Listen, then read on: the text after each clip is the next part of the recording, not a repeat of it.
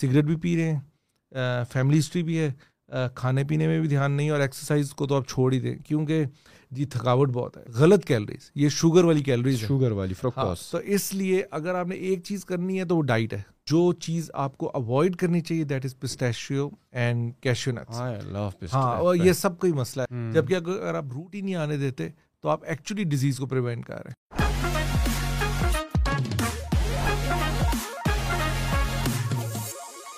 Doctor Asad اکبر خان کیسے ہیں سر آپ؟ الحمد للہ تھینک یو آپ کا sir for the first time in our show ہم نے کسی جو ہے میڈیکل فیلڈ سے اور اسپیشلی کارڈیالوجی کے سے کسی کو بلایا بیکاز میں ریسنٹلی سوچ رہا تھا کہ یار دنیا میں سب سے زیادہ جو اموات ہوتی ہیں ڈیتھس ہوتی ہیں the killer the main killer of you can say the humanity نا somehow is like your cardiovascular disease right تو thank you for being part of our show sir لیکن بفور وی اسٹارٹ نا مجھے سر یہ بتائیں کہ like who is a cardiologist actually ہم heart پہ بات کریں گے اور ہم اکثر جب جاتے بھی ہیں ہاسپٹل میں تو وی سی کارڈیالوجی ڈپارٹمنٹ اور کارڈیالوجسٹ کے پاس جانا ہے so what's that like who is a cardiologist actually ہاں اچھا again first of all thank you for inviting me اور اٹس این آنر کہ آپ لوگوں نے انوائٹ کیا اور بڑے پرٹننٹ سبجیکٹس پہ ہم بلا بات کرنے کے لیے انوائٹ کیا تو cardiology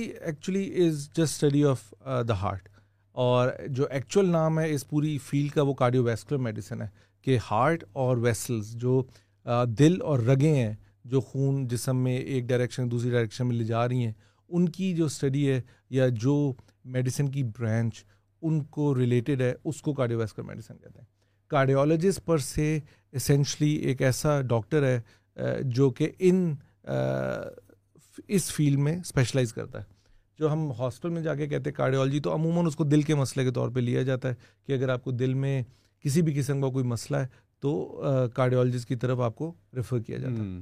سر تھوڑا سا آپ کا بیک گراؤنڈ سمجھنے کی میں کوشش کروں گا نا۔ تو you have done your specialization in the heart diseases and heart medicine اگر کہہ لیں ہم۔ تو where if I were to ask you اگر ہم بات کریں نا your medical journey starts in M B B S right تو M B B S sir آپ نے کہاں سے کیا؟ اچھا میرا M B B S King Edward Medical College Lahore سے تھا which I did with distinction اس کے بعد I move to England England اور آئرلینڈ میں میری بیسک میڈیکل ٹریننگ ہوئی ہے اور جنرل کارڈیالوجی کی ٹریننگ ہوئی ہے. اس کے بعد I got full scholarship to advance my training in cardiology from Harvard تو میں آئی موو ٹو باسٹن جہاں پہ میری دو سال کی ہارورڈ میڈیکل اسکول سے کارڈیک امیجنگ میں فیلوشپ تھی. And then I move to New York وہاں پہ Mount Sinai School of Medicine ہے. یہ امیرکا میں جو انٹرنیشنل کارڈیالوجی ہے جس کا مطلب ہے کہ وہ کارڈیولوجی کی وہ فیلڈ جس کے اندر ہم دل کی رگوں میں اسٹینٹنگ یا ویلس کو ریپلیس کرتے ہیں، ٹانگوں سے جا کے، اس کے لیے دنیا میں سب سے بڑا سینٹر مانا جاتا ہے۔ تو وہاں پہ مجھے دو سال کی فیلوشپ ایوارڈ ہوئی جس میں ایک سال اسٹینٹنگ کی یا انٹرونشنل کارڈیولوجی کی تھی fellowship and then the subsequent was structural heart disease, جس میں ہم، جو کہ پاکستان میں بھی بڑی ریلیٹیولی نیو ہے اس پہ بھی ہم آگے جا کے بات کریں گے۔ ہم نے اسلام آباد میں بھی انٹروڈیوس کیا ہے کہ ہم ٹانگ سے جا کے دل کے ویلز بھی چینج کر لیتے ہیں، جو کہ پریویسلی صرف سرجری کے تھرو ہی ہو سکتے تھے۔ And then they hired me as a consultant تو وہیں پہ دو سال سے زیادہ میں نے کام کیا ہے۔ ابھی بھی I am hired as faculty at Mount Sinai in New York اور اب میں نے پاکستان میں شفا انٹرنیشنل ہاسپٹل جوائن کیا ہے in two thousand nineteen and since then I been in Pakistan sir cardiovascular disease کی اگر ہم بات کریں نا تو if you were to break it down like globally اگر ہم بات کریں اور پھر پاکستان کی اگر ہم بات کریں، ویسے دل کی کتنی بیماریاں ہیں۔ ہم ہم سنتے ہیں کہ یار بس ہارٹ اٹیک ہو گیا، یا اس کی شریانوں میں جو ہے وہ فیٹ یا کولیسٹرول جمع ہو گیا اور رگیں جو ہیں تنگ ہو گئی، جس کی وجہ سے ہارٹ کو زیادہ پش کرنا پڑتا ہے، زیادہ پریشر لگانا پڑتا ہے، جس کی وجہ سے آپ کا بی پی شوٹ کر جاتا ہے۔ In a nutshell like how many types of cardiovascular diseases are all exist ٹھیک ہے۔ تو اگین کارڈیو اور ویسکولر اگین جیسے ہم نے بات کی کارڈیو تو دل سے ریلیٹڈ ہے۔ اور ویسکولر کا مطلب ہے کہ رگیں۔ تو جو کارڈیو یعنی دل کی بیماری ان کو اگر آپ نے براڈلی اور آسان الفاظ میں ڈسکرائب کرنا ہے تو وہ دو چیزوں میں آپ ڈیوائڈ کر سکتے ہیں۔ یا ایک جو اسٹرکچرل ایشوز ہیں یعنی دل کے پٹھے کے مسئلے یا دل کے جو ویلز ہوتے ہیں ان کے مسئلے۔ اور دوسرے جو مسئلے ہوتے ہیں وہ دل کی رگوں کے مسئلے ہیں یا دل کی الیکٹریکل وائرنگ کے مسئلے ہیں۔ ہمارے دل کے اندر میں مریضوں کو سمجھانے کے لیے کہتا ہوں کہ ایک پرٹیکولر پوائنٹ ہے جس کو آپ سمجھ سکتے ہیں تربیلا ڈیم کی طرح جہاں پہ بجلی بن رہی ہے۔ اور وہاں سے ایک وائر کے ساتھ وہ ایک کنزمپشن سینٹر جس کو آپ لیٹ سے واپڈا کہہ لیں جہاں پہ سپلائی جہاں ساری جاتی ہے سارے پاکستان سے بجلی کی بن کے۔ اور وہاں سے پھر پورے دل کے اندر بجلی ڈسپرس ہوتی ہے۔ تو الیکٹریکل وائرنگ اور دل کی رگوں کے مسئلے کو آپ ایک طرف ڈسکرائب کر سکتے ہیں اور دوسری طرف دل کے پٹھے اور دل کے ویلوز کے مسئلے۔ جو کہ ایک کو اسٹرکچرل ایشوز کہتے ہیں جو کہ مین اسٹرکچر جو دل کا پٹھا ہے اس میں مسئلہ ہے۔ اور دوسرا انٹرنل ایشوز ہیں یعنی آسان الفاظ میں اور اگر سمجھ آئے تو ایک پلمبنگ کے ایشوز ہیں اور ایک الیکٹریشین کے ایشوز ہیں۔ دل کی بیماریاں ہوتی کیوں ہیں؟ سب سے وجہ کیا ہے اس کی؟ بالکل۔ تو دیکھو دل کی بیماریاں کچھ تو جنیٹک ہیں۔ جس طرح آپ سنتے ہوں گے کہ جی بچہ جب پیدا ہوا تو اس کے دل میں سوراخ تھا یا کوئی ویل سخت تھا۔ تو یہ کچھ تو بیماریاں جنیٹک ہیں کچھ بیماریاں ایسی ہیں جو کہ کسی اور بیماری کی وجہ سے لگتی ہیں۔ جیسے پاکستان میں جو بہت کامن ہے وہ ریومیٹک ہارٹ ڈیزیز ہے کہ بچپن میں آپ کو گلے کا بخار ہوتا ہے جس کی وجہ سے وہ جو جراثیم ہے وہ آپ کے دل کے کچھ خاص حصوں کے اوپر پرماننٹ اثرات چھوڑتا ہے جو کہ اوور ایئرز خراب ہوتے ہیں۔ جو ابھی ہم بات کر رہے تھے کہ میں نے ایک پیشنٹ کو بھی دیکھنے بھی جانا ہے تو ان کو بھی یہی مسئلہ ہے۔ کہ ان کے ویلو کے اوپر کہ ایک اور گلے کی بیماری کی وجہ سے جو کہ بخار ہوتا ہے اور عموماً جو ہمارے پسماندہ علاقے ہیں وہاں پہ اینٹی بائیوٹکس کا استعمال بڑا کم ہے۔ وہاں ڈسپرین یا پیناڈول ہی دے دی جاتی ہے۔ تو اینٹی بائیوٹک اگر وقت پہ استعمال نہ کی جائے تو وہی جراثیم آپ کے دل کے پٹھوں کو اور دل کے ویلس کو متاثر کرتا ہے۔ اور over the subsequent twenty thirty years اس کو مزید سے مزید خراب کرتا جاتا ہے۔ تو کچھ یہ بیماری ہیں۔ پھر تیسرے نمبر پہ جس پہ بیسکلی آپ آنا چاہ رہے ہیں وہ وہ مسئلے ہیں جو ہماری دل کی رگوں کے ہیں جس کو عرف عام میں دل کا اٹیک یا دل کی رگوں کا بیماری کہتے ہیں۔ تو وہ چیزیں اس کے تو ملٹیپل فیکٹرز ہیں۔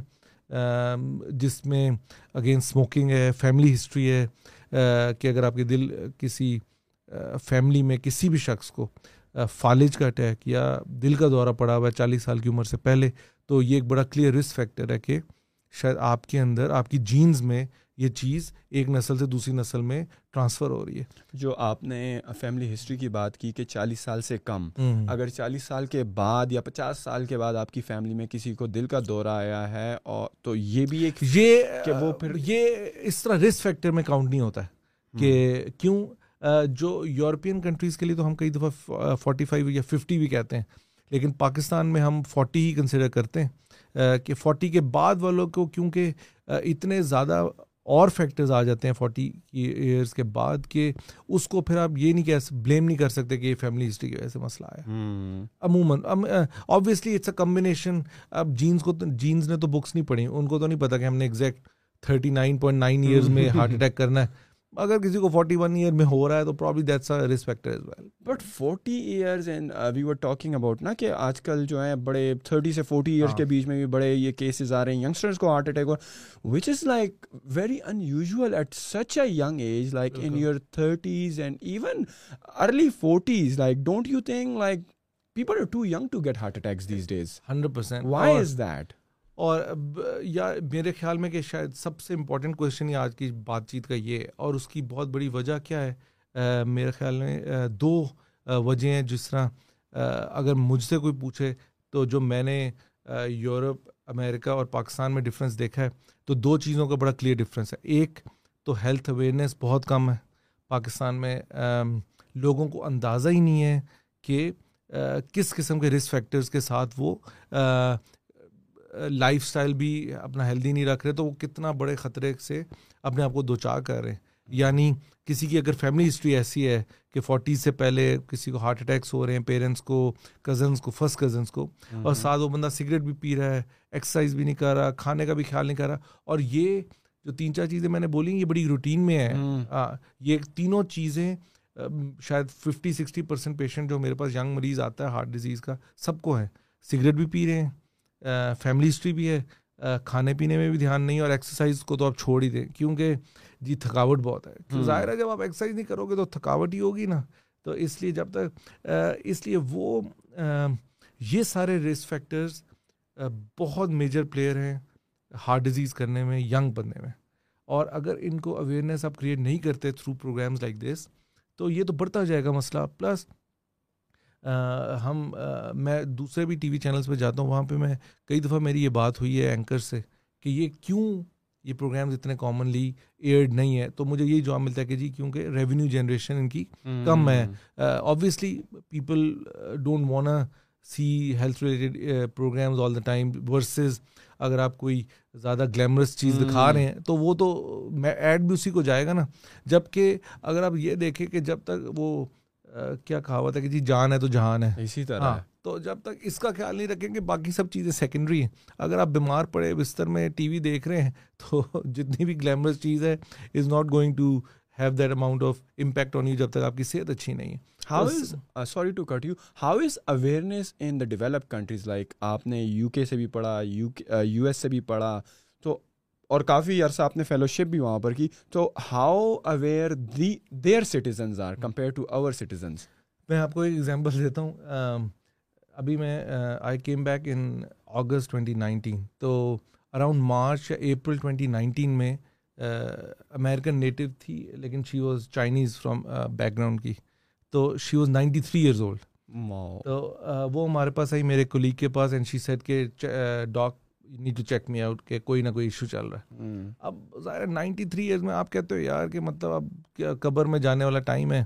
تو اینی وے ہم نے اس کا ایکو کیا تو اس کا ایوٹک ویل بڑا سویئرلی ٹائٹ تھا۔ تو جب وہ ہوا تو then we brought her back to the clinic اور اسے پوچھا کہ آپ کو کیوں لگ رہا تھا کہ اب مجھے مسئلہ ہوا ہے نا؟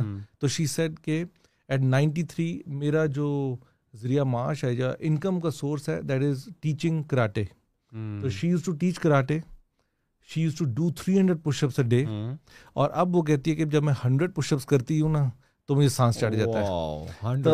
تو ہم نے اس کا ویلو چینج کیا وہی ٹانگ سے جا کے جس کو ہم ٹرانس کہتے ہیں یوٹک ویلو ریپلیسمنٹ کہتے ہیں ٹیور کہتے ہیں۔ ہم نے اس کا وہ چینج کیا تو اس کے بعد وہ دو مہینے آئی اس کے بعد again she disappear from the map اس کے بارے میں پھر ہم نے پتہ کیا۔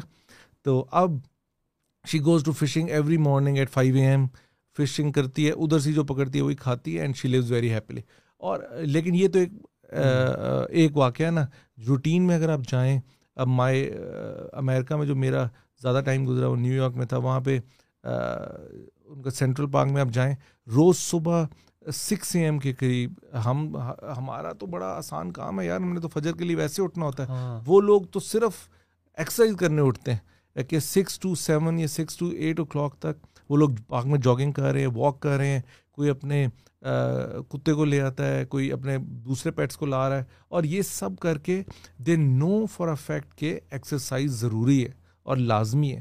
اگر ہم اس ایج کو پہنچے ہیں اور جو ہمارے سبسیکوینٹ ایئرز ہیں زندگی کے، اگر ہم چاہتے ہیں کہ وہ ہیلدی گزریں تو ایکسرسائز لازمی ہے۔ جبکہ پاکستان میں اگر آپ دیکھو، اور یہ بالکل سارکیزم نہیں ہے، لیکن اگر آپ دیکھیں مارکیٹ میں کہیں پہ بھی جائیں، جس بھی شاپ میں جانا ہے اس شاپ میں کوشش ہوتی ہے ہماری کہ این اس کے جو ڈور ہے اس سے بھی اندر تک گاڑی کسی طرح چلی جائے کہ ہمیں دو قدم بھی پیدل نہ چلنا پڑے جو کہ بہت کامن ہے کہ وہ گاڑی اگلے کی بلاک کر دیں گے ہم پیچھے سے۔ لیکن ہم دو قدم دور گاڑی رکھ کے پیدل نہیں چلیں گے وچ از اے فری ایکسرسائز میں تو لوگوں کو کہتا ہوں کہ جن لوگوں کو ٹائم نہیں ملتا ہے ایکسرسائز کا کہ یار آپ آفس میں چل لیا کرو۔ اب آفس میں کیا کام ہے جی بیٹھنے کا؟ تو میں کہتا ہوں بیٹھ کے کیا کریں؟ سپروائز تو میں کہتا ہوں اگر آپ نے بیٹھ کے سپروائز کرنے کی بجائے آپ آفس میں چل چل کے سپروائز کر لیں کام بھی شاید ایفیشنسی بھی ورک آؤٹ بھی بڑھ جائے گا آپ کے ورکرز کا کیونکہ وہ دیکھ رہے ہیں آپ چاروں وقت، دیکھ رہے ہیں اور پلس آپ کی ایکسرسائز کی ایکسرسائز ہو رہی ہے۔ آپ کو کوئی پرٹیکولرلی فجر کے ٹائم باہر نکلنا ضروری نہیں ہے ایکسرسائز کے لیے۔ ایز لانگ ایز آپ کے نمبر ٹوٹل ڈے کی ایگزرشن کافی ہے۔ ایک اسٹڈی ہے which is which was done on females over sixty five years of age America میں چھپی ہے. They followed them for about ten years اور اس کے اندر انہوں نے دیکھا کہ وہ فیمیلس جو دن میں six and half thousand step سے زیادہ لیتی ہیں. ابھی ڈیٹیل سے بھی آتے ہیں. ورسز وہ فیمیلس جو دل میں ڈھائی ہزار اسٹیپ سے کم لیتی ہیں. ڈھائی ہزار اسٹیپ سے جو کم فیمیل اسٹیپس لیتی ہیں دن میں ان کے ہارٹ اٹیک کا رسک کئی گنا زیادہ ہے. ورسز دوز جو ڈھائی ہزار سے چھ ہزار کے درمیان اسٹیپس لیتے ہیں۔ اور جو ساڑھے چھ ہزار سے زیادہ اسٹیپس لیتی ہیں فیمیلس ان کا ہارٹ اٹیک کا ریز نارمل لوگوں سے بھی کم ہو جاتا ہے۔ اور اگر آپ یہ دیکھو ساڑھے چھ ہزار جو اسٹیپس ہیں they come to around five to six kilometre رفلی تو جو کہ ایک نارمل ایکٹیو بندہ بڑے آرام سے پورے کر سکتا ہے۔ اگر آپ آدھا گھنٹہ بھی چل لیں یا نہیں بھی چلتے تو آپ اپنے کام پہ چلتے رہیں۔ جو اسٹیئرز ہیں آپ ایلیویٹرس کی بجائے اسٹیئرز یوز کریں تو you can cover them up اور جو کچھ متس ہیں کہ جی اب جو پیشنٹس ہمارے پاس آتے ہیں جی میں برسک واک کرنی ضروری ہے، یا میں اکٹھا آدھا گھنٹہ نہیں چل سکتا، یا جی مجھے گوڈوں میں مسئلہ ہے، یا جوڑوں میں مسئلہ ہے، تو میں ففٹین منٹس کے بعد درد ہو جاتی ہے۔ تو یہ جو اسٹڈی ہے، اس نے بہت سے متس کو توڑا۔ انہوں نے کہا ہے کہ جی اٹ ڈزنٹ میٹر کہ کس اسپیڈ پہ آپ وہ قدم چلتے ہیں۔ اگر آپ سلو پیس پہ چل رہے ہیں یا تیز چل رہے ہیں ہیلتھ بینیفٹس ایک جتنے ہیں۔ نمبر ٹو اکٹھے چل رہے ہیں یا علیحدہ علیحدہ چل رہے ہیں۔ یعنی آپ اکٹھے ایک گو میں فورٹی فائیو منٹ چل رہے ہیں یا سارا دن تھوڑا تھوڑا کر کے چل رہے ہیں۔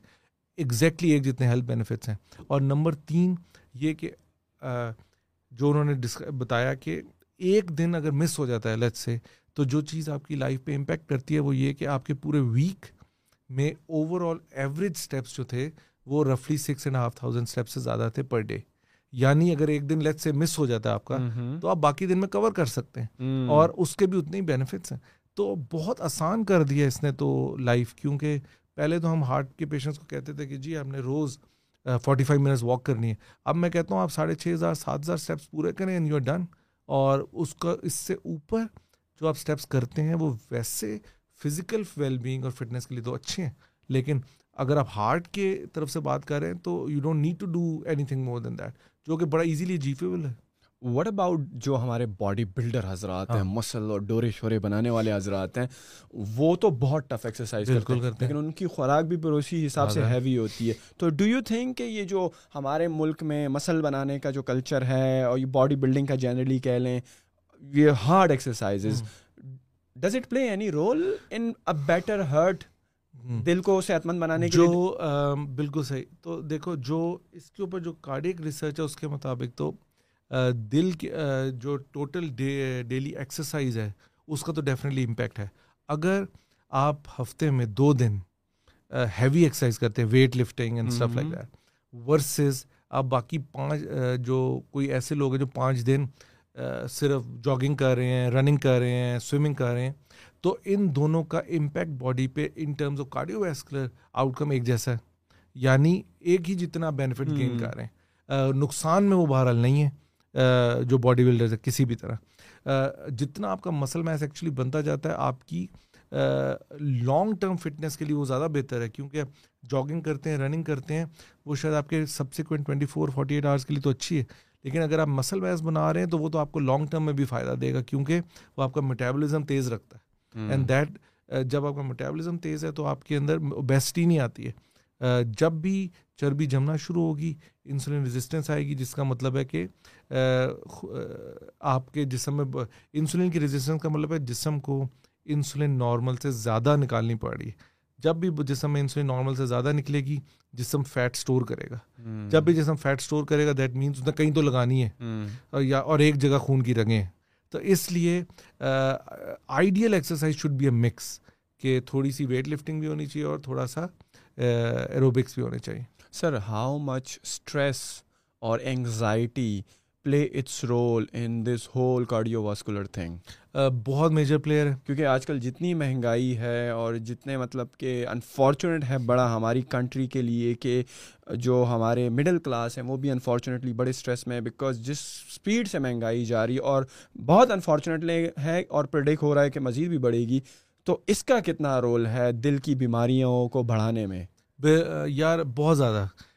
جو جو بھی بندہ کارڈیولوجی سے ریلیٹڈ ہے دے نو کہ ہارٹ اٹیکس جو ہوتے ہیں نا عموماً وہ ارلی مارننگ آورز میں زیادہ آتے ہیں۔ اور اس کی ایک وجہ ہے کہ ہمارے جسم میں اسٹریس ہارمونز ہوتے ہیں جن کے جس کو ہم ڈائرنل پیٹرن کہتے ہیں کہ وہ دن کے ایک خاص حصے میں نکلتے ہیں اور ایک خاص حصے میں ان کی کوانٹٹی کم ہوتی ہے۔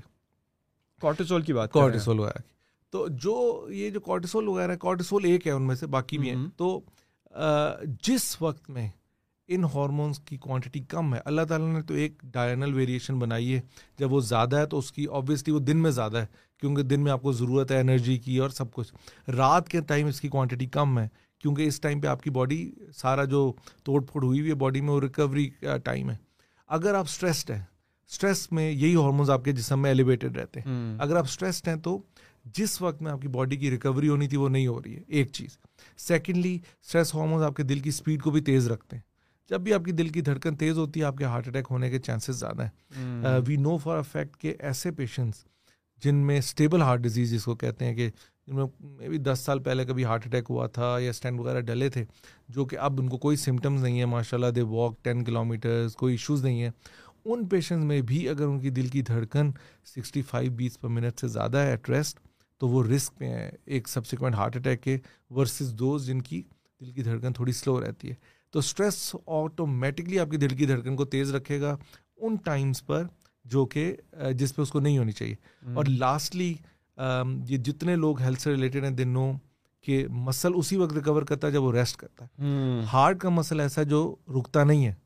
تو صبح کے وقت اس کی ہارٹ بیٹ تیز ہے رات کو automatically ten to twenty percent heart rate slow ہو جاتا ہے۔ کیونکہ اس وقت ہارٹ کی ریکوری ہو رہی ہے۔ اگر آپ اسٹریس میں ہیں تو یہ آپ کے اسٹریس ہارمونس اس کو سلو نہیں ہونے دیتے۔ آپ نیند میں بھی ہیں تو آپ کی ٹوٹی پوٹی نیند ہے یا آپ سو نہیں رہے ہیں اسٹریس کی وجہ سے تو یہ سب چیزیں امپیکٹ کر رہی ہیں آپ کے ہارٹ کے ردم پہ اور ہارٹ کی ریکوری پہ۔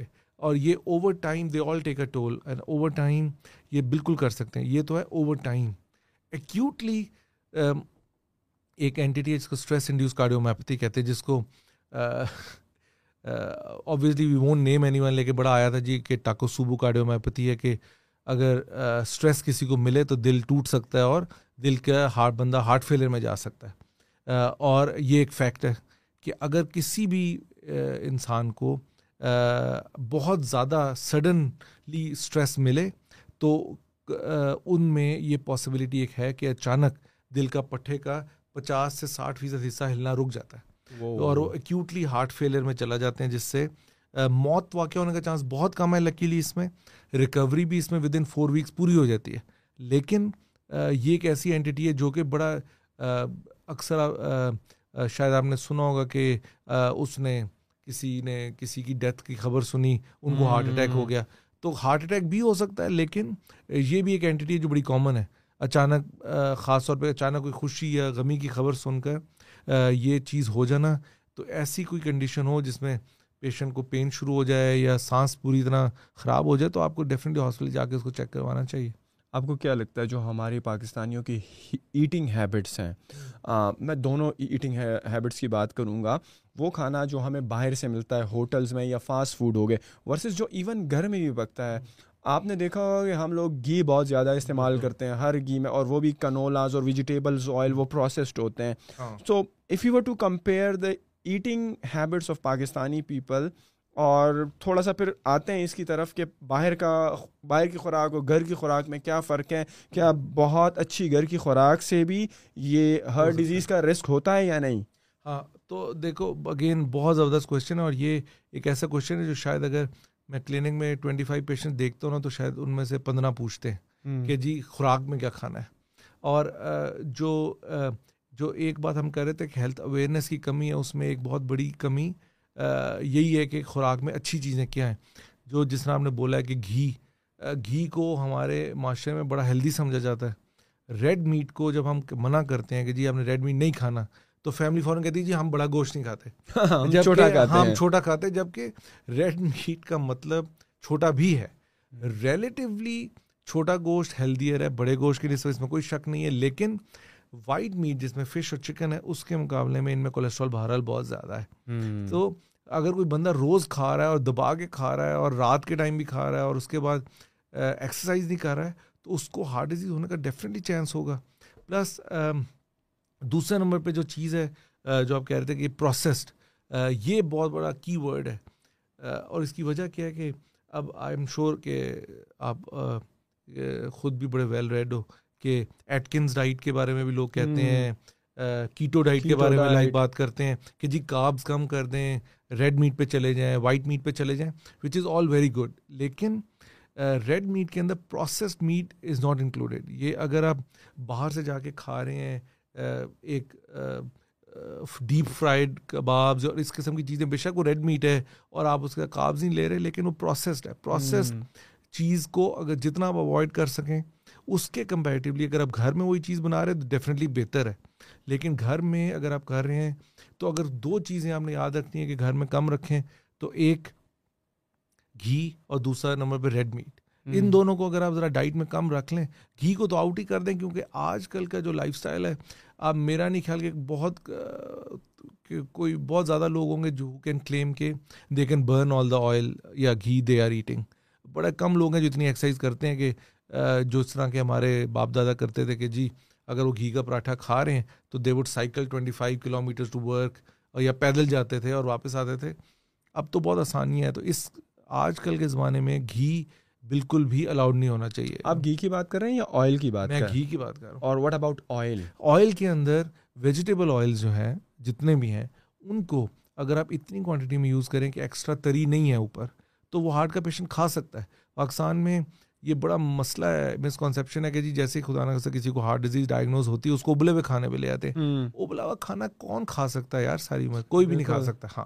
تو اس لیے گھر کا کھانا جس میں ایکسٹرا آئل نہ ہو is totally fine and acceptable and which kind of oils one should use if they can afford the best one that I read is olive oil ہاں آلیو آئل بالکل بیسٹ ہے۔ پاکستان میں اگر آپ کو کہیں سے ملتا ہے ایک تو اس کا ورژ ایکسٹرا ورژن ملتا ہے۔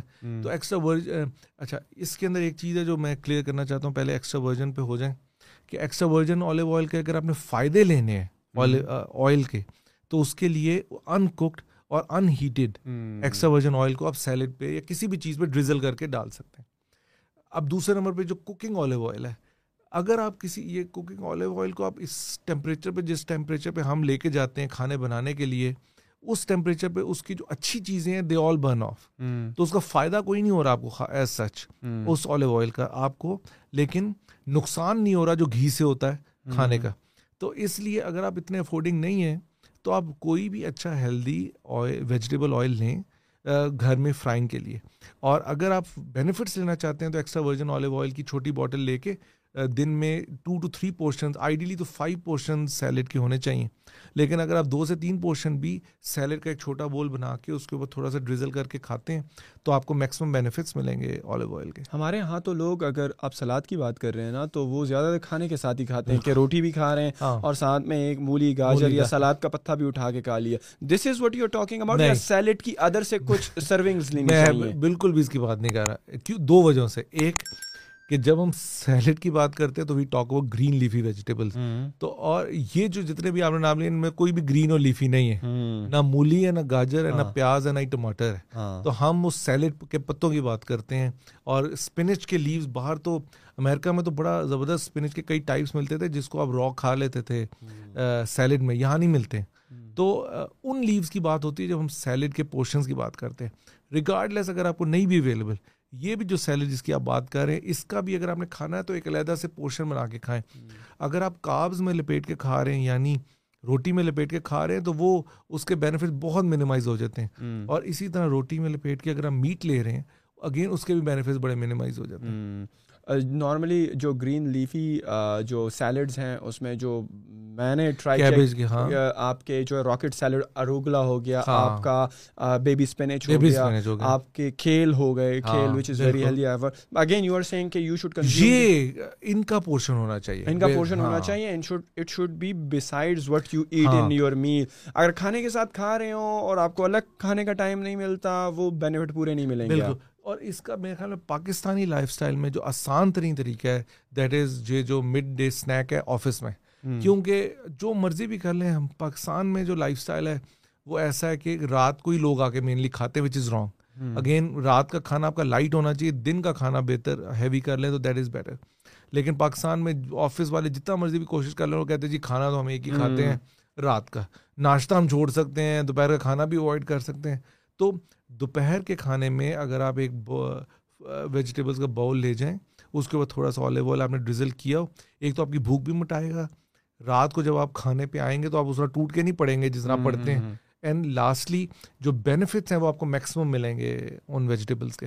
اچھا رات کا کھانا آپ نے کہا لائٹ کھانا چاہیے نا اور what's your suggestion being a specialist in the heart disease thing رات کو کھانا ایک تو ہلکا ہو گیا۔ اور سونے سے کتنے ٹائم پہلے کھانا چاہیے؟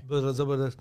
جو جب میں امیرکا میں تھا نا تو جو نارملی ہم کہتے تھے کہ وہ یہ کہتے تھے کہ nothing should enter your mouth after six P M six P M ہاں کہ اور وہاں پہ کیوں ایک وجہ یہ بھی ہے کہ وہاں پہ لوگ نو دس بجے سو جاتے ہیں آٹھ بجے بچوں کو سلا دیتے ہیں نو دس بجے سو جاتے ہیں۔ اب یہاں پہ اسٹرکٹلی اپلائی کرنا بڑا ظلم ہے۔ یہاں پہ لوگ سوتے ہیں بارہ ایک بجے ٹی وی دیکھ رہے ہیں سب کچھ کر رہے ہیں نا۔ اس میں میرے خیال میں سونے سے تین سے چار گھنٹے پہلے آپ کا لاسٹ میل ہونا چاہیے۔ اس کے بعد کوشش کریں کہ کچھ بھی ایٹ لیسٹ کیلرک فوڈ نہ جائے۔ اگر آپ اگین سیلڈ کا ایک پورشن رات کو لے لیتے ہیں، آپ کو بھوک لگتی ہے دیٹ از ایکسیپٹیبل پانی وغیرہ پیتے رہیں، وہ بھی ایکسیپٹیبل ہے۔ لیکن میٹ کھا رہے ہیں یا کابز کھا رہے ہیں، وہ کم از کم چار ایک گھنٹے پہلے آپ کی ختم ہو جانی چاہیے انٹیک اس کی۔ اگر اگر ہم چار پانچ گھنٹے پہلے بھی کھانا پینا چھوڑ دیں اور اگر ہم ہمیں پھر بھی بھوک لگ رہی ہے ہاں۔ ابھی نیند نہیں آ رہی سمہاؤ یا کوئی مووی دیکھ رہے ہیں کچھ دیکھ رہے ہیں تو پانی سے اگر گزارا نہیں ہو رہا تو وہ جو ہمارے نٹس وغیرہ ہوتے ہیں ہاں۔ بادام وغیرہ از اٹ وہ صحیح ہے یا وہ دو چیزیں ایک تو اس کی ٹپ بھی بتاتا ہوں اور دوسرے آپ کو نٹس کا بتاتا ہوں۔ جو نٹس ہیں ایک ماڈریٹ کوانٹٹی میں دے ویری گڈ اگر آپ ہارٹ کی طرف سے بات کرتے ہیں تو دا بیسٹ از والنٹس اور پھر سیکنڈ نمبر پہ آمنز آتے ہیں۔ جو چیز آپ کو اوائڈ کرنی چاہیے that is pistachio and cashew nuts ہاں اور یہ سب کا ہی مسئلہ ہے۔ ہاں۔ کیونکہ وہ نمک ایک تو ان میں پلس جو مارکیٹ میں ملتے ہیں وہ تو سالٹیڈ بھی ہوتے ہیں۔ ہاں۔ وہ بھی علیحدہ مسئلہ ہے کہ they cause high blood pressure اور دوسرا ان میں کولیسٹرول کی کوانٹٹی سب سے زیادہ ہے کیشیوز میں اور پسٹیشیوز میں۔ ایک چیز یہ۔ دوسری آپ کو اتنی اویئرنیس ہونی چاہیے کہ آپ کتنا کھا رہے ہیں۔ اور اس کے لیے بیسٹ طریقہ یہ ہے کہ آپ ایک فسٹ فل لے لیں تو that is usually enough for one day for one day one day you should not consume more than a fist ہاں تو اس لیے آپ کا جو جس بھی جو بھی کنٹینر ہے ان کا ڈرائی فروٹ کا وہ آپ کے ساتھ نہیں پاکڈ ہونا چاہیے۔ ہاں۔ اس میں سے لے کر کہیں رکھ کر اس کو کہیں اور پاک کریں تاکہ آپ کا ہاتھ مسلسل ادھر نہ جاتا رہے۔ اور سیکنڈلی جو لوگ ڈائٹ کانشیس ان کے لیے بڑی اچھی ٹپ ہے کہ آپ یہ جو پاپ کارنز ہیں ایک بہت بڑا بول پاپ کارنس کا ہوتا ہے اس میں barely fifty to sixty calories ہوتی ہیں۔ تو اگر آپ کو بہت بھوک لگ رہی ہے تو آپ ان کو چیو کر سکتے ہیں۔ They are very good for munching on doctor صاحب مجھے یہ بتائیں کیا ہمارا جو پاکستانیوں کا آج کل لائف اسٹائل ہے کہ سارا دن ہم اسکرین کے سامنے اٹھتے ہیں یا ٹیبل ڈیسک پہ اپنے بیٹھے ہوتے ہیں سارا کام کر do we really need to eat three times a day صبح کا ناشتہ بھی انڈے بھی پراٹھے بھی پھر دوپہر کا بھی کھانا اور پھر شام کی چائے اور اس کے بعد جو ہے رات کا کھانا۔ Do we really need such amount of food جس میں روٹی تو ہماری لازمی لازمی کاربس کاربس تو یہاں پہ آ گئے۔ ہاں۔ اور اللہ رحم کرے ہم پاکستانیوں پہ ایک ٹائم تو گوشت بھی ہم گوشت بھی پھر جو ہے چاول بھی کھانے اور اور ہم ہم پاکستانیوں کا مسئلہ یہ ہے کہ ہم ویجیٹیبلس کو بڑی ہلکی نگاہ سے دیکھتے ہیں۔ بالکل۔ تو فرسٹ آف آل یہ کہ گوشت بھی کھا رہے ہیں اور یہ بھی کھا رہے ہیں۔ بٹ ادر دین دیٹ اگر کیا ہمیں اور ہم روٹیاں بھی ماشاء اللہ سے دو دو توڑ رہے ہوتے ہیں ہاں۔ تو do we really need that much food in the first place اچھا جو فزیولوجیکلی اسپیکنگ اور جو ماڈرن کانسیپٹس ہیں ڈائٹ کے اس کے مطابق تو جتنے چھوٹے میلز آپ کھائیں they are better for you لیکن جتنے فریکوینٹ ہوں اور جتنے چھوٹے ہوں یعنی اگر آپ فور ٹو سکس میلس کھاتے ہیں تو they actually might help you lose weight لیکن ان کا پورشن چھوٹا ہونا چاہیے۔ یہ نہیں کر سکتے چھ دفعہ فل کھانا کھائیں۔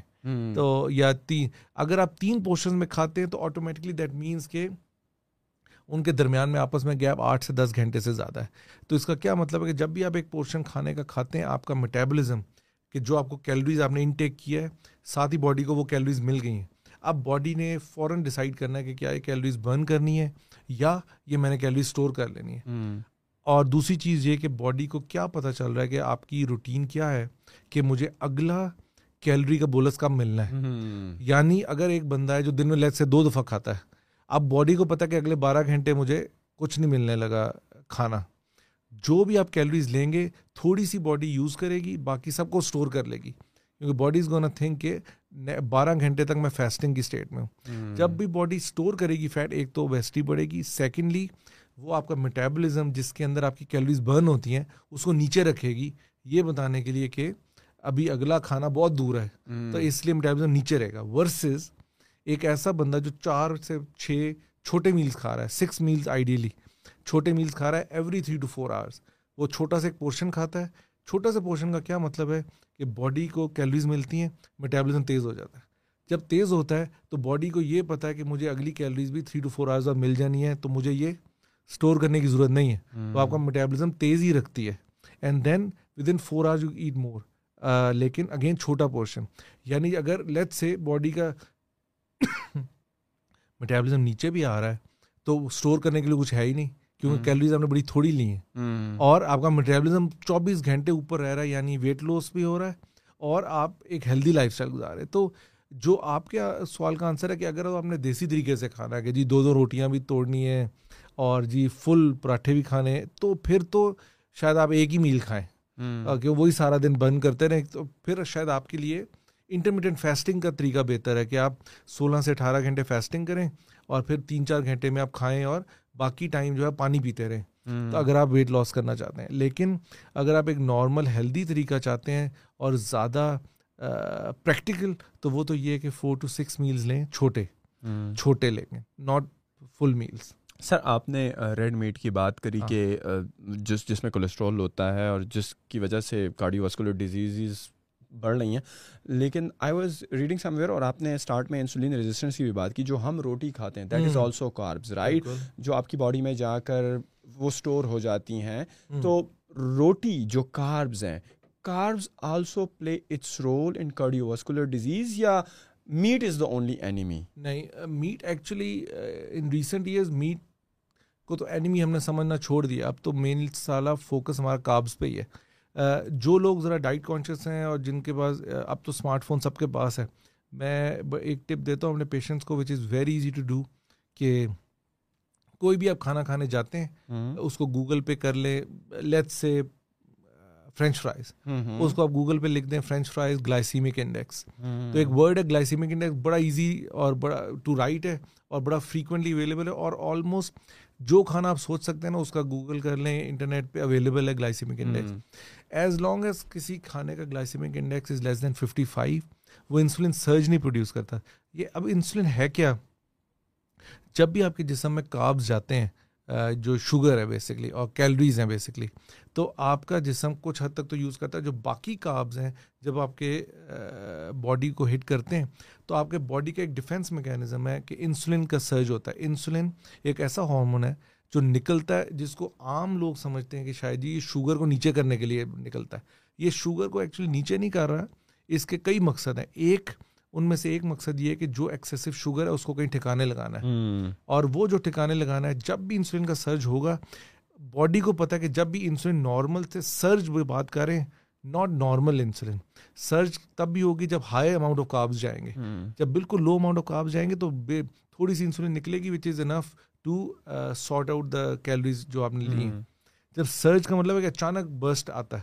وہ جب برسٹ آتا ہے تو باڈی کو پتا ہے کہ اس وقت کیلریز بہت زیادہ ہیں اور کنزمپشن کہیں پہ نہیں ہے. اس وقت وہ ساری باڈی آپ کی گلائکوجن اسٹورز بنتے ہیں اور پھر جو فیٹ اسٹورز بنتے ہیں.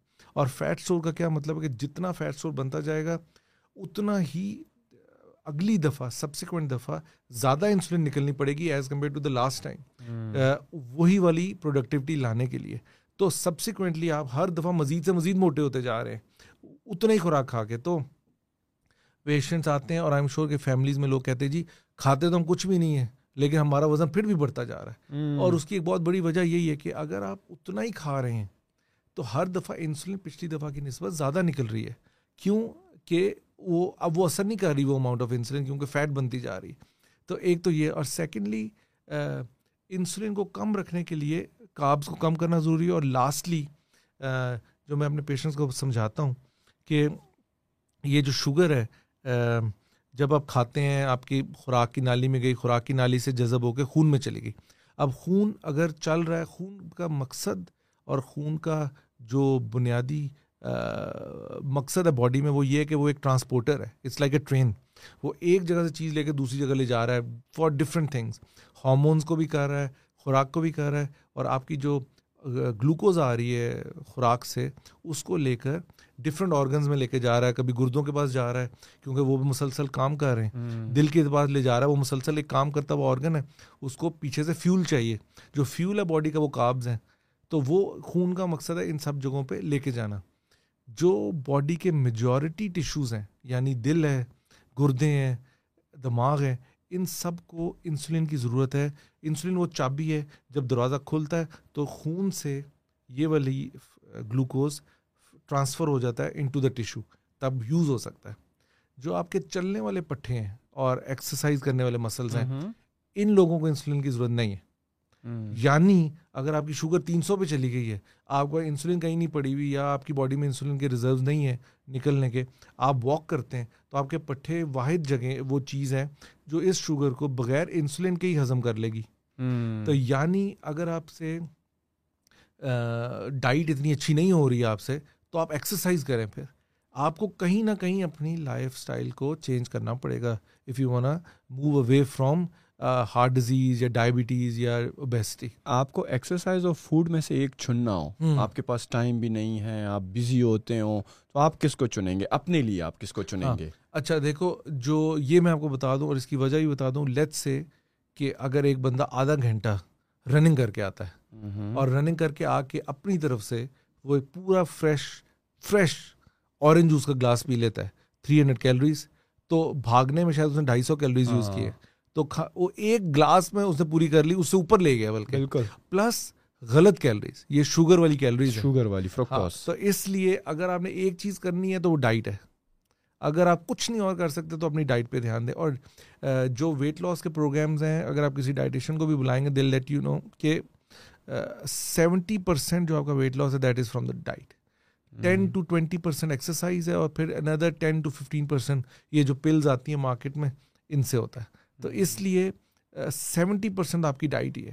تو اگر آپ ایک چیز فکس کرنا چاہتے ہیں that should be your diet but sir ہم جو آٹا کھاتے ہیں کیونکہ روٹی ہمارا اسٹیپل فوڈ ہے اور جو وہ بنتا ہے وہ فائن آٹا ہوتا ہے اور جو ہم گندم کی بات سنتے ہیں کہ اس میں تین لیئرز یا تین ہاں. چیزیں ہوتی ہیں جرم ہوتا ہے انڈوسپام ہوتا ہے اور میرے خیال میں برین ہوتا ہے جو نارملی یہ جو ہمارے آٹے والی جو فیکٹریز ہیں وہ سارا کچھ نکال کے ہمیں صرف جو ہے وہ اسٹارچ ہی کھلا رہے تو ہم تو روٹی بھی ایسی کھا رہے ہیں جو کہ فل آف گلوکوز ہے جس کو جس کو وہی والی بات ہے کہ جسم نے کہیں نہ کہیں پہ ٹکانے لگانا ہے ہاں۔ لیکن انفارچونیٹلی وہ اتنی پیک پہ چلی جاتی ہے کہ شاید اس سے پھر ڈائبٹیز کی بیماریاں بھی ہوتی ہیں۔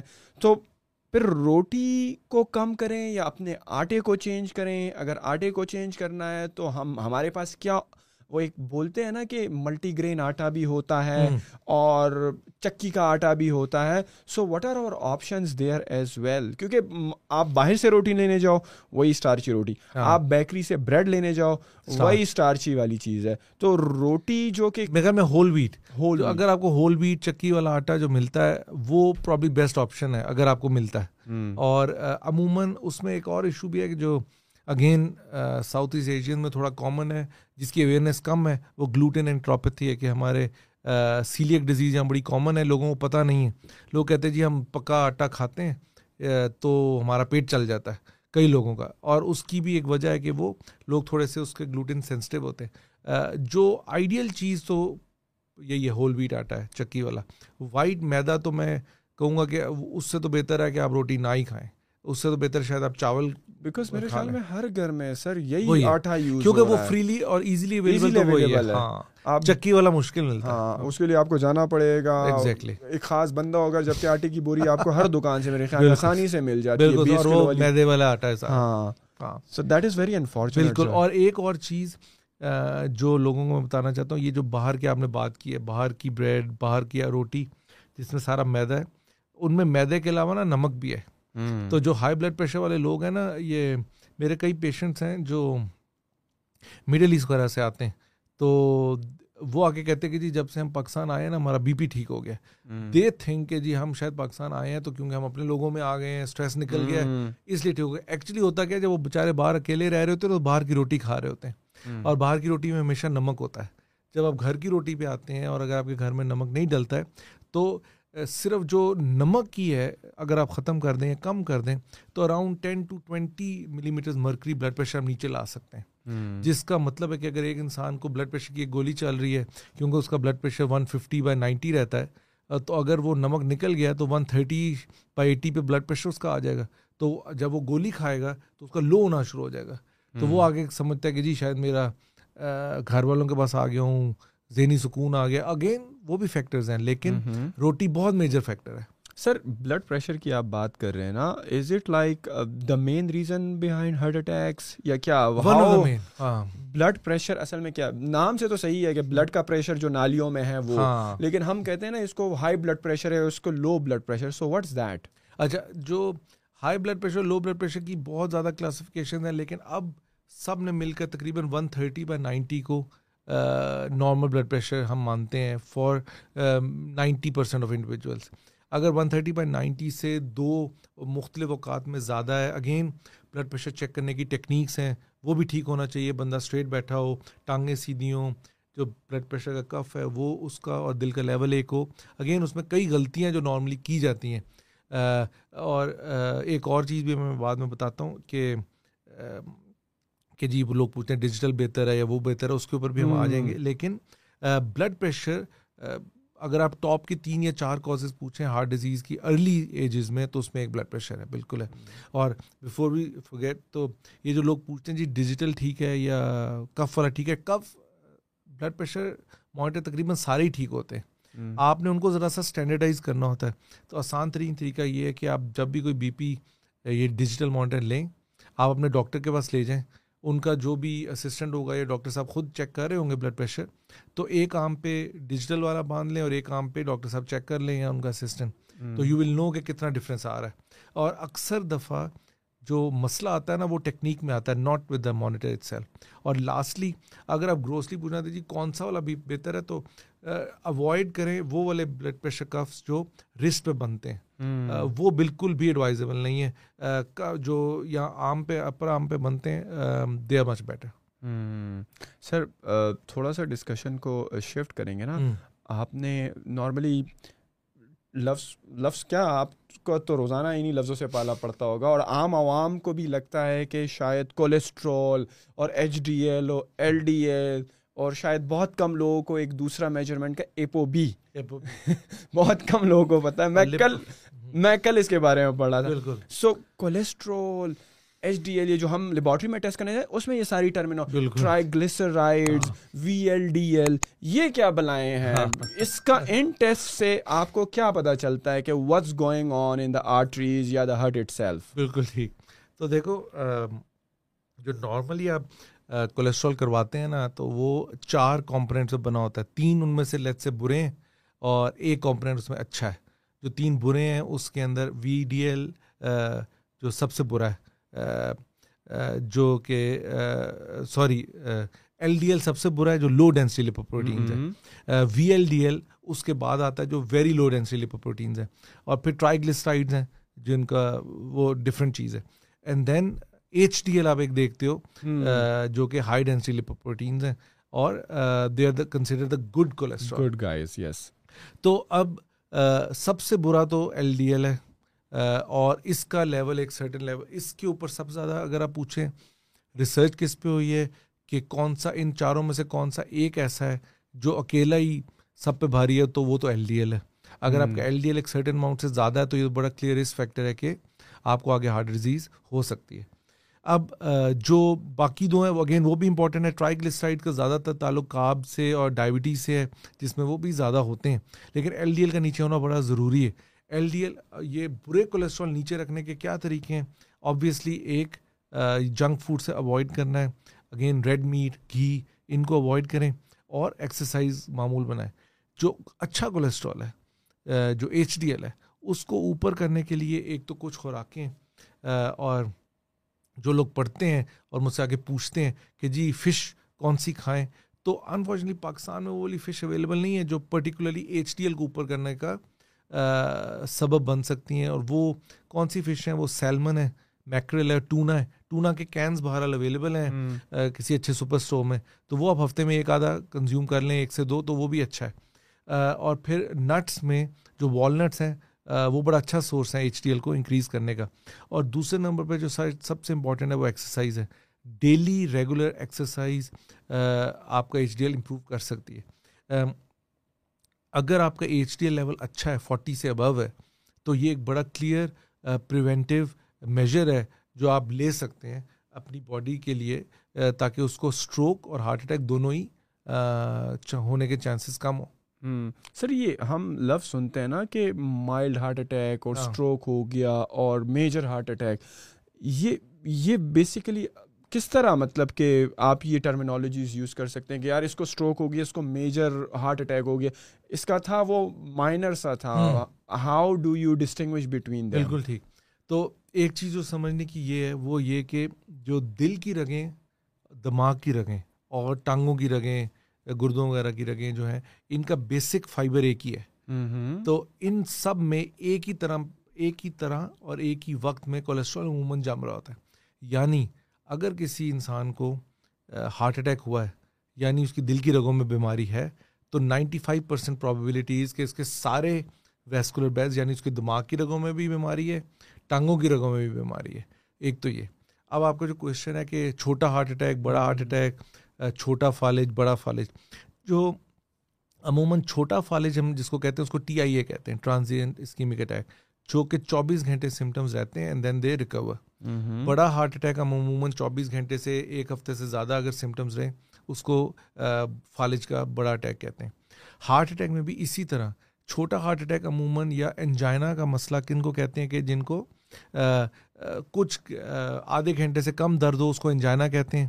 اگر چھوٹا ہارٹ اٹیک جس کو عموماً کہا جاتا ہے وہ یہ کہ ہارٹ کا بڑا کم پٹھا متاثر ہو اور بڑا ہارٹ اٹیک وہ ہوتا ہے جس میں ایک میجر رگ completely hundred percent cut off ہو جائے۔ تو اس کا ایریا کمپلیٹلی ڈیڈ ہونا شروع ہو جاتا ہے within half an hour اب ڈپینڈنگ آن کہ پیشنٹ کتنی دیر تک ہاسپٹل پہنچا اس کو فرسٹ ایڈ کتنی دیر میں ملی اور جت کتنی جلدی اس کو جو ڈیفینیٹیو تھیراپی ہے جس میں یا انجو پلاسٹی ہے یا دوائی دی جاتی ہے جس سے کلاٹ توڑا جاتا ہے وہ کتنی جلدی اس کو مل گیا۔ جب تک نہیں ملتا تب تک پرماننٹ ڈیمیج چل رہا ہوتا ہے اور پرماننٹ ڈیمیج مینس پرماننٹ وہ وہ واپس نہیں آتا انفارچونیٹلی سر جس طرح سر ایک چیز میں نے نوٹ کی ہے پاکستان میں ایک بہت عجیب کلچر ہے اگر آپ ہیلتھ کانشیس ہو جاتے ہو نا اور آپ اپنے ریگولر چیک اپس کراتے ہو تو آپ کو یار دوست بھی کہہ رہے ہوتے ہیں یار تم پاگل ہو ویسے ہی تم وہمی ہو گئے ہو اپنے ریگولر چیک اپس کرا بڑی بھی بڑے بھی کہتے ہیں یار تم تو صحیح سلامت ہو دیکھو تیس سال کی عمر میں کون اپنے اینول یا بائی اینول چیکس کراتا ہے تو اور جبکہ آپ نے کہا کہ یار اٹیکس ہارٹ اٹیک کے مسئلے اور کارڈیو واسکولر ڈیزیز کے جتنے بھی مسئلے ہیں وہ تھرٹی ایئرز اولڈ میں بھی آ رہے ہیں۔ تو پاکستان میں جبکہ ایک بری نیوز یہ بھی جو آپ نے ہم بات کر رہے تھے اس پہ کہ نارملی ہم ایشین کا ساؤتھ ایشین کا پاکستان انڈین بنگال بنگلہ دیش کے لوگ جو ہیں ان میں three to five four times higher ہے risk of cardiovascular disease compare to the American counterparts تو ہم میں زیادہ بھی ہے۔ ہماری خوراکیں بھی انفارچونیٹلی عجیب سی ہیں انہیلدی ہیں۔ اوپر سے ہم جو ہیں اس چیز کو بھی برا سمجھتے ہیں کہ ینگ ایج میں اپنی ٹیک کیئر کر لیں بائی ریگولر چیک اپس آپ کو کیا لگتا ہے ایز این ایکسپرٹ آپ کیا ریکمینڈ کریں گے کہ لوگوں کو جوانوں کو خاص کر اپنے دل کا یا اور بھی جس طرح کینسر بھی ہیں اور ساری ڈیزیزز بھی ہیں کب سے ان کو اپنے روٹین چیک اپ اسٹارٹ کرنے چاہیے اور اس میں کوئی بھی شرم نہیں کرنی چاہیے؟ خواہ لوگ جو بھی کر ایونچولی دیکھیں آپ نے ہی سفر کرنا ہے۔ Exactly. آپ نے ہی بیڈ پر جانا ہے آپ کی فیملی نے اس وقت کوئی اور ساتھ نہیں ہوگا۔ ہاں یہی لوگ جو آپ کو ابھی کہہ رہے ہیں کہ یار تم تو ابھی جوان ہو اب تم ویسے ہی وہمی ہو کیوں ٹیسٹ کرا رہے ہو؟ تو آپ کی کیا سجیشن ہے؟ اور کارڈیولوجسٹ اور ایکسپرٹس کی کیا سجیشن ہے کہ وہ اپنی ریگولر چیک اپس کب سے کرانا شروع کریں اور کون کون سی ایسی ہیں جو کہ ان کو لازمی کرانی چاہیے؟ بالکل سو وٹ آر دے اچھا تو بہت ہی زبردست کوشچن تو ایک چیز جو سب کو سمجھنی چاہیے کہ چاہے ہم ہیں چاہے کوکیزین یا گورے ہیں یا کوئی بھی دنیا کی پاپولیشن ہے جو کولیسٹرول کا رگوں پہ جمنے کا پروسیس ہے یا پلیک فارمیشن ہے وہ آپ کے ٹین ایج ایئر سے شروع ہو جاتا ہے۔ Like eleven twelve thirteen fourteen بالکل۔ دیٹ از ڈیزیز پروسیس تب سے شروع ہو گیا۔ اگر آپ تھرٹی ایئرس کی ایج میں بھی آ رہے ہیں پہلی دفعہ اپنا چیک اپ کروانا ہے تو یو آر آلریڈی لیٹ اگر آپ نے تب تک اپنا کولیسٹرول چیک نہیں کروایا اپنا شوگر چیک نہیں کروایا تو شاید ڈیزیز پہلی آ چکی ہوئی ہے اب آپ پہلے ہی لیٹ ہیں۔ تو ایک تو یہ کہ اس میں سونر دا بیٹر اگر آپ کی تو دوسری پھر ہم نے بات کی کہ جینیٹک پری ڈسپوزیشن جو ہے جو ہم ساؤتھ ایسٹ ایشینز ہیں ہمارے میں اکثریت لوگوں کی فیملی ہسٹریز ایسی ہیں کہ سب میں کسی کے پیرنٹس کو بھائی بہنوں کو فرسٹ کزنس کو فرسٹ ڈگری ریلیٹیوس کو ہارٹ اٹیکس ہوئے ہوئے before the age of forty ان لوگوں کو تو بہت ارلی ایج میں آنا چاہیے اسپیشلی میں تو ہم ایکچولی کچھ اسلام آباد کے اسکول میں ایکچولی یہ ریسنٹلی ڈرائیو بھی آئی تھی کہ انہوں نے ٹین ایج ایئرس کے بچوں کو کہ کولیسٹرول وغیرہ بھی چیک کرنا شروع کیے تھے اور they found them to be very high اب جو نئی ریکمنڈیشنز ہیں ناٹ ایکچولی اتنی بھی نئی نہیں اب تو دو تین سال پرانی ہو گئی ہیں کہ ینگ بچے جو ٹین ایج ایئرز میں ان کو بھی اسٹیٹنز یعنی جو کولیسٹرول کی گولیاں ہیں آپ بالکل سیفلی دے سکتے ہیں اگر ان کا کولیسٹرول لیول ایک خاص حد سے زیادہ ہے۔ یہ لیولز ان کے لیے جو ہارٹ ڈیزیز کے پیشنٹس ہیں ان کی نسبت ذرا جنرس ہیں۔ تھوڑا سا ایکسٹرا ان کا لیول ذرا ہائی پہ ہم کو میڈیسن شروع کرتے ہیں لیکن ان کو شروع کی بھی جا سکتی ہے اور اس کے ان میں بینیفٹس بہت زیادہ ہیں۔ کیونکہ یہ وہ ٹائم ہے جب ڈیزیز اپنی روٹس بنا رہی ہے۔ جب روٹس بن جائیں اس کے بعد جب جو بھی آپ کریں گے روٹس آ چکی ہیں۔ پھر آپ صرف کیا ڈیمیج کنٹرول میں ہی ہیں۔ جبکہ اگر آپ روٹ ہی نہیں آنے دیتے تو آپ ایکچولی ڈیزیز کو پریوینٹ کر رہے ہیں۔ اگر تیس سال کی عمر میں آپ کے پاس کوئی بندہ آ رہا ہے اور وہ ٹیسٹ کرا کے آپ اس کی پلیگ جو شریانوں میں کولیسٹرول وغیرہ جم گیا ہے اگر وہ یہاں سے ٹیک کیئر شروع کر دے تو کیا یہ ریورس ہو جاتا ہے یہ یہاں رک جاتا ہے؟ اگر وہ اپنی ڈائٹ اور ایکسرسائز ساری چیزیں صحیح کر لے ینگ ایج میں تو وہ ریورس ہونا شروع ہو جاتی ہیں یا رک جاتی ہیں؟ مزید نہیں بڑھتی۔ بہت اچھا کوشچن ہے اور آنسر یہ ہے کہ کوئی بھی چیز ریورس نہیں ہو سکتی۔ ایک دفعہ جب کولیسٹرول آ گیا اٹ کی ناٹ بی ریورس آپ صرف میکسم یہ کر سکتے ہیں کہ اس کو روکنے کی کوشش کر سکتے ہیں یا سلو ڈاؤن کر سکتے ہیں۔ جس طرح میں نے کہا کہ روٹس ایک دفعہ پڑ گئی ہیں پھر تو چیز چل پڑی ہے۔ اب آپ نے روکنا ہے۔ اچھے ٹائم پہ روک لیں گے تو یو ول بی گڈ ایک ٹیسٹ اس کا ہے کیلشیم اسکور کم کرتے ہیں جس میں ہم اگین دیکھ سکتے ہیں کہ آگے کیا رسک کتنا ہے کولیسٹرول کتنا بڑا میجر پلیئر ہے اس پیشنٹ کے اندر اور کتنا ایگریسولی ہم نے کولیسٹرول نیچے کرنا ہے۔ اس کے تو ڈفرینٹ پیرامیٹرز ہیں، یہ تو آپ اپنے ڈاکٹر سے مشورہ کر کے۔ لیکن جو آپ کا کوشچن تھا، اس کا آنسر اگر ایک لائن میں دینا ہو کہ اٹس نیور ٹو ارلی جب ٹین ایج ایئرز میں اگر آپ کی فیملی ہسٹری ہے، تو آپ کو لازمی اپنا کولیسٹرول چیک کروائیں، اپنا sugar control fasting sugar levels check کروائیں اور اپنا بی ایم آئی چیک کروائیں اور اپنا باڈی فیٹ لیول چیک کروائیں جو کہ وہ کر لیتے ہیں آرام سے کوئی اتنا بڑا ایشو نہیں۔ یہ تین چار چیزیں اگر آپ اپنے چیک میں رکھتے ہیں لیٹ سے کہ یہ سب ٹھیک آتی ہیں تو بے شک آپ اگلے پانچ سال نہ چیک کروائیں۔ لیکن جتنا جلدی پہلا آپ کا اسٹیپ آ جائے گا آپ اتنا ہی آگے ہو جائیں گے گیم میں اس ڈیزیز سے۔ اور یہ جیسا میں نے کہا کہ یہ ڈیزیز اکیلی نہیں آتی ہے ہارٹ ڈیزیز اکیلی نہیں آتی ہے۔ Ninety five percent chances are کہ اگر آپ کو ہارٹ ڈیزیز ہے تو آپ کو اسٹروک کا بھی رسک ہے آپ کی ٹانگوں جس کو پیرفل آرٹیریل ڈیزیز کہتے ہیں ٹانگوں کی رگوں میں بیماری کا ایشو ہے گردوں کی رگوں میں بیماری آ جائے گی۔ تو اس لیے یہ سب اکٹھا آ رہا ہے۔ تو آپ نے اس کو بہت جتنا جلدی چیک کر لیں۔ اگر آپ کو نہیں مسئلہ تو ویل اینڈ گڈ ایک بلڈ ٹیسٹ ہی تھا نا۔ ہاں۔ اور ایک ڈاکٹر چیک اپ ہے کتنا ڈھائی تین ہزار۔ اتنا تو آپ میکڈونلڈ میں جاتے ہیں یا کہیں بفے کھانے جاتے ہیں اس سے زیادہ دے کے آ جاتے ہیں۔ تو ایک دفعہ آپ ذرا ڈاکٹر کو بھی دکھا لیں تھوڑے سے بلڈ ٹیسٹ جنرل کروا لیں۔ دل ٹیل یو ویئر یو لائے اور اپنے ساتھ ساتھ اپنے بچوں کا بھی اگر آپ ففٹیز میں ہیں اور آپ کے بچے ٹین ایج ایئرز میں ہیں یا ٹوینٹیز میں ہیں تو ان کو بھی اپنے ساتھ ہی لے کے جائیں اور ایک ہی دفعہ ساری فیملی اپنا چیک کروا لیں۔ اور ایون اگر آپ پری ڈسپوزڈ ہیں بھی اگر آپ کی ہسٹری ہے بھی نہیں تو آپ کو چیک اپس ریگولر کرانا چاہیے۔ ایٹ لیسٹ جو آپ کا بیزل چیک ہے جو پہلا چیک ہے وہ تو آپ کا جلدی ہونا چاہیے۔ اس کے اندر یہ سارے بلڈ ٹیسٹ چیک ہو جائیں گے کہ آپ کا کولیسٹرول کیسا رہ رہا ہے۔ تو دیٹ ول شو کہ آپ کی ٹینڈنسی کس طرف ہے۔ کہ اگر آپ کی ٹین ایج ایریا میں ایل ڈی ایل آپ کا آسمان پہ گیا ہوا ہے تو دیٹ مینس کہ آپ کو تو فریکوینٹ چیکس کی ضرورت ہے۔ جبکہ اگر آپ اچھے ایتھلیٹک بلڈ کے ہیں کھانے میں بھی دھیان رکھتے ہیں فیملی ہسٹری بھی نہیں ہے ایل ڈی ایل لیول بڑے ود ان ریزنیبل لمٹس ہیں تو بے شک اگلے پانچ سال آپ نہ چیک کروائیں۔ اچھا ایک مسکنسیپشن بھی ہے جو میں نے سنی ہے and I really don't know how true is that یار یہ ڈاکٹر ویسے ہی دس قسم کے ٹیسٹ دیتے ہیں۔ بس ان کو اپنا کمیشن بنانا ہوتا ہے۔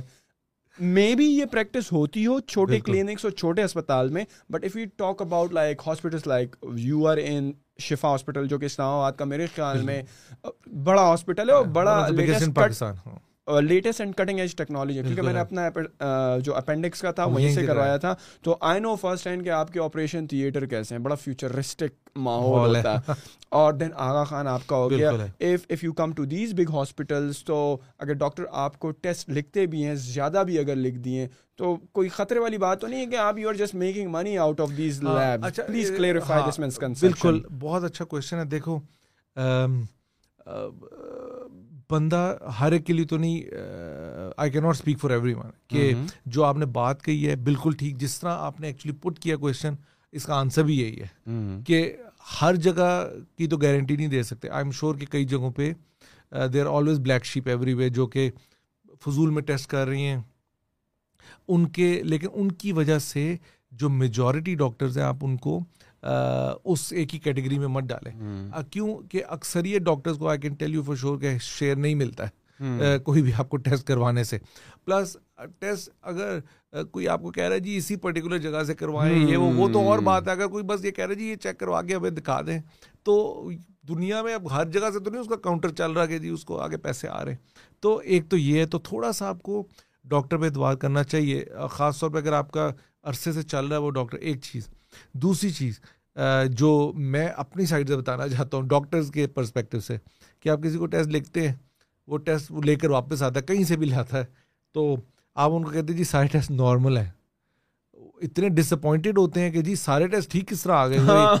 بیس ہزار لگ بھی گئے اور سارے ٹیسٹ بھی ٹھیک آ گئے۔ بھائی میں خوش مبارک ہو ٹھیک آئے۔ وہ ان کے شکلوں پہ کوئی خوشی ہوتی نہیں۔ کہ اتنے بیس ہزار بھی لگ گئے اور کوئی نکلا بھی نہیں۔ ہاں۔ تو میں یہی کہتا ہوں کہ یار مطلب یہ خوشی کا مقام ہے کہ بھائی شکر ہے سب کچھ ٹھیک چل رہا ہے۔ ہاں۔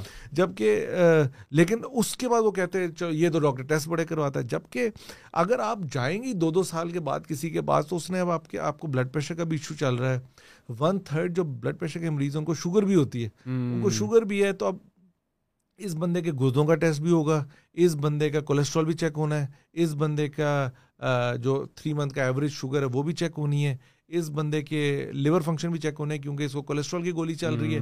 اگر آپ تین چار سال بعد جا رہے ہیں اگر کوئی ڈاکٹر آپ کو ہر مہینے کے بعد اتنے اتنے ٹیسٹ کروا رہا ہے دیٹ از ڈفرنٹ یا ہر تین مہینے کے بعد کہتا ہے جی شروع سے لے کر اینڈ تک کروائیں دیٹ از ڈفرنٹ لیکن اگر کوئی ڈاکٹر آپ کو ایئرلی چیک اپ میں پانچ چھ یہ میجر آرگنز آپ کے چیک کر لیتے ہیں ان بلڈ ٹیسٹ کے ساتھ تو I don't think that's a bad deal at all although کہ کولیسٹرول اور لیور فنکشن کی بڑی ریزنیبل گائیڈ لائنس ہیں کہ آپ کو ایک دفعہ اگر کسی ایک پرٹیکولر میڈیسن پہ کسی کا کولیسٹرول ریزنیبل چل رہا ہے تو آپ کو دو تین سال تک اس طرح بار بار چیک کرنے کی ضرورت نہیں ہے۔ اور دوسری بات یہ کہ ڈاکٹر ہے کوئی اس کو وہی تو اس کو اندر سے سسٹمز ہاں۔ یا کوئی وہ کوئی تو نہیں ہے کہ اس کو ڈائگنوس کرنا ہے بھائی۔ ڈائگنوسس کوئی وہ اندرونی علم تو نہیں ہے ڈاکٹر کو؟ آپ کے وہ تو ٹیسٹ سے ہی پتہ چلنے جب تک ٹیسٹ کا ڈیٹا نہیں آئے گا ریزلٹس نہیں آئے گا تو ہاؤ دا ڈاکٹر ول نو کہ اس کا علاج کیا کرنا بالکل صحیح ایگزیکٹلی سر بیکاز آپ کی بھی اپوائنٹمنٹ ہے اور آپ کو بھی جانا ہے I have one last question before I this wrap it up اور میں سمجھتا ہوں سر میں آپ کو دوبارہ بلاؤں گا۔ میں آپ کو دوبارہ تکلیف دوں گا۔ آپ شارٹ نوٹس میں آئے ہیں لیکن اگلی دفعہ کی بیٹھک جو ہے نا ہماری لمبی ہوگی اور ہم مزید چیزوں کو ڈسکس کریں گے۔ But before I wrap up this podcast نا کین یو ٹیل می کہ جو بفور کسی کو ہارٹ اٹیک ہوا ہو آفٹر ہارٹ اٹیک ہو جائے اس بندے کی زندگی کیسے بدل جاتی ہے؟ تو بڑا اچھا کوشچن ہے۔ یار اس کا آنسر از کہ سائیکولوجیکلی ہاں۔ بالکل اسی پہ میں آ رہا ہوں کہ سائیکولوجیکلی ایک تو پیشنٹ ہے اور ایک اس کی فیملی ہے۔ تو دونوں کی زندگی بدل جاتی ہے اسپیشلی اور انفارچونیٹلی یہ مسئلہ زیادہ آتا ہے مین بریڈ ونر پہ جو گھر کا مین کمانے والا ہے نا یہ اکثر مرد ہی ہوتا ہے۔ اکثر دفعہ۔ آئی ڈونٹ ساؤنڈ سیکسڈ کے وہ کہیں گی فیمیلز بھی تو پاکستان ہاں پاکستان میں اکثریت میلز ہی ہے اور زیادہ تر ہارٹ اٹیک عموماً میل کو ہی ہے ہوتا ہے پاکستان میں۔ ان ایک تو پیشنٹ کی سائیکالوجی ایک فیملیز کی ہے۔ باہر کے ملکوں میں بھی یہ سائیکولوجیکل امپیکٹ بہت زیادہ ہے۔ کسی ایک ہیلدی انڈیویجول کو آپ بتا دیں کہ جی آپ کو ہارٹ اٹیک ہو گیا ہے۔ میں یا آپ ہی ہوں خدا نخواستہ۔ آپ خود سوچیں کہ آپ کی تو ساری زندگی کا آؤٹ لک ہی بدل جاتا ہے کہ یار میں تو اتنا یہ تھا وہ تھا۔ آپ ہر چیز سے ڈرنے لگ جاتے ہیں کہ پتہ نہیں اس سے نہ ہو جائے اس سے نہ ہو جائے۔ ان سب چیزوں کے لیے ایک چیز جو کہ بہت اچھی ہے اور باہر کے ملکوں میں ہر ہارٹ اٹیک کے پیشنٹ کو کروائی جاتی ہے وہ تو ہے کارڈک ریہیب کارڈک ریہیبلیٹیشن میں ڈالا جاتا ہے after about a month of heart attack اس میں کیا ہوتا ہے کہ وہ نہ صرف آپ کو ڈے ٹو ڈے روٹین کی چیزوں کے بارے میں بتاتے ہیں ایجوکیٹ کرتے ہیں آپ کو اپنے سامنے واک کرواتے ہیں ایکسرسائز کرواتے ہیں ایجوکیٹ کرتے ہیں پلس آپ کی جتنی اپریہینشنز ہیں ان کو ڈے ٹو ڈے بیسس پہ آپ کے ساتھ ایک فرینڈلی لیول پہ ہو کر اس کو سارٹ آؤٹ کرتے ہیں۔ ڈاکٹر جتنا بھی اچھا ہے جتنا بھی آپ کو ٹائم دے رہا ہے وہ وہ کنیکشن نہیں بنا سکتا آپ کا جو ایک ایک ایسا بندہ بنا رہا ہے جو روز آپ کو مل رہا ہے for thirty days in a row جو آپ کو روز مل رہا ہے آپ کے ساتھ بیٹھ رہا ہے اور پوچھ رہا ہے کیا چل رہا ہے فیملی بھی آ رہی ہے۔ ایک تو اس کا یہ کارڈیک ریہیب کی فیسلٹی پاکستان میں بڑی ایزیلی اویلیبل ہے۔ اب بہت فزیو تھراپسٹ نکل رہے ہیں وہ are very well educated and trained in کارڈیگری ہے۔ ایک تو اس کو یہ انڈر یوٹیلائز ہے اس کو زیادہ یوٹیلائز ہونا چاہیے۔ اور سارے سارے میجر ہاسپٹلس میں ہے۔ ایک چیز دوسری چیز جب یہ خدا نخواستہ کسی فیملی کے ساتھ ہو گیا اور کہ میجر جو بریڈ ونر ہے اس کے ساتھ ہارٹ اٹیک ہو گیا تو ان کو میں یہی بتاتا ہوں کہ یار پہلا ایک مہینہ تو آپ ریسٹ کرتے ہیں۔ جو ہارٹ کی ریکوری ہے وہ عموماً پہلے مہینے میں کمپلیٹ ہو جاتی ہے۔ اس کے بعد جتنی جلدی آپ نارمل روٹین لائف میں آئیں وہ آپ کے لیے بہتر ہے۔ یہاں پہ کیا کرتے ہیں وہ فادر جی بزنس کرتے ہیں وہ ان کے بچے اگلی دفعہ آ جاتے ہیں دو ہفتے کے بعد جو وزٹ ہوتا ہے نا ہم تو ان کو کہہ رہے ہیں انہوں نے جاب بالکل بزنس بس ریپ اپ کر دیں گھر پہ بیٹھا کریں۔ اب وہ بندے کی ایج مشکل سے ساٹھ سال ہے اور وہ فلی ایکٹیو بندہ ہے۔